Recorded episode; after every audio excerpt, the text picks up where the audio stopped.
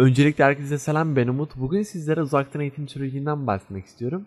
Fazla uzatmadan sizlere de daha fazla meraklandırmadan hemen anlatmaya başlayayım. Öncelikle uzaktan eğitim bazı kişiler için iyi olsa da bazı kişiler için gerçekten çok kötü bir süreç oldu. Şimdi diyeceksiniz ki hangi kişiler için iyi hangi kişiler için kötü oldu? Hemen ondan da bahsedeyim. Uzaktan eğitim süreci okulda derse katılmayan öğrenci tipleri için iyi oldu. İlk örneği bunlar üzerinden vermek istedim.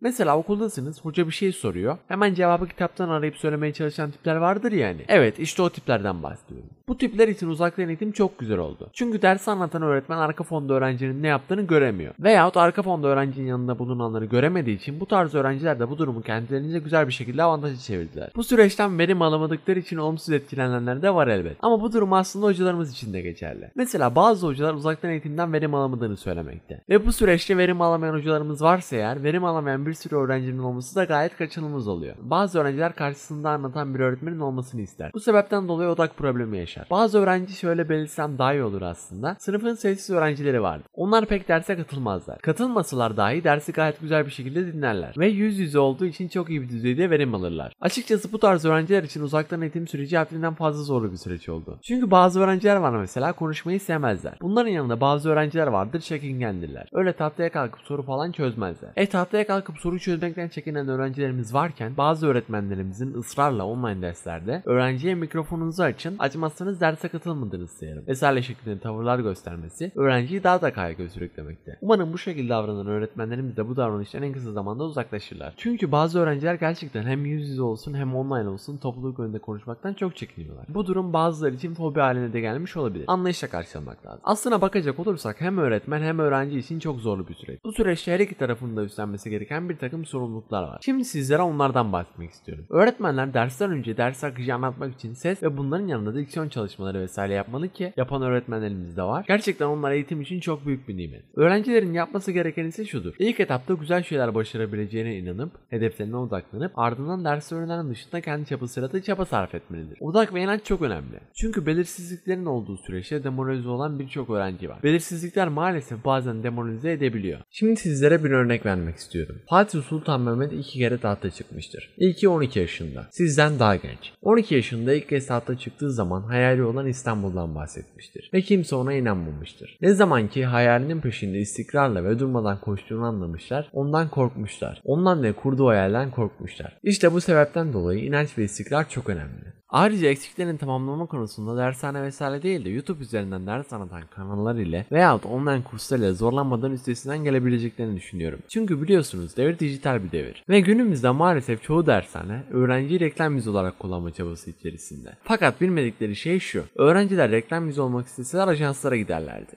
Eğitim sistemimizin daha iyi yerlere gelmesi ve bir an önce şu sürecin düzelmesi ve bunların yanında öğrencilerin en iyi şekilde verim alıp hedeflerine ulaşması dileğimle. Yurdumuzu dünyanın en mamur ve en medeni memleketleri seviyesine çıkaracağız. Milletimizi en geniş refah, vasıta ve kaynaklarına sahip kılacağız. Milli kültürümüzü muasır medeniyet seviyesinin üstüne çıkaracağız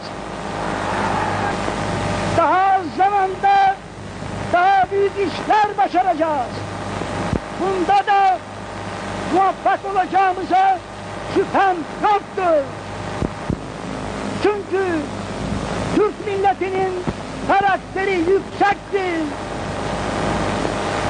Türk milleti çalışkandır. Türk milleti zekidir.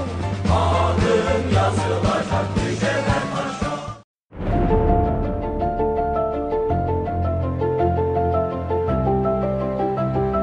premiumbeat.com.